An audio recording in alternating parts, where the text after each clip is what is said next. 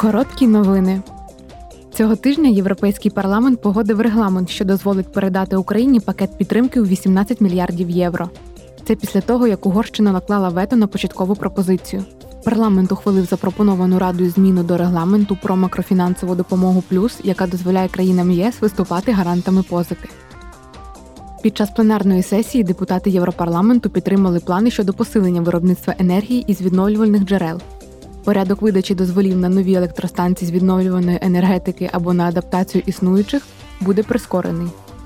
Відповідно до планів, дозволи на будівництво нових електростанцій з відновлювальної енергетики або адаптацію існуючих на певних територіях будуть надаватися швидше. Пропозиція також покладає зобов'язання на країни ЄС забезпечити надання дозволів на встановлення сонячного обладнання на будівлях в одномісячний строк. Вчора Роберта Меццола знову заговорила про звинувачення в корупції, які сколихнули європейський парламент. Пані Меццола сказала: We need to send a powerful message нам потрібно надіслати потужне послання тим зовнішнім гравцям, які намагаються підірвати наш авторитет. Що ми не поступимося, що ми будемо відстоювати наші цінності, верховенство права, справедливість і належний процес. Ще раз запевняю всіх, безкарності не буде. Ми це не будемо замітати під килим і не будемо робити вигляд, ніби нічого не сталося.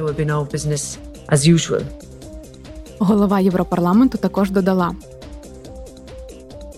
As of today, I am putting together на сьогоднішній день я працюю над широким пакетом реформ, який буде готовий до нового року.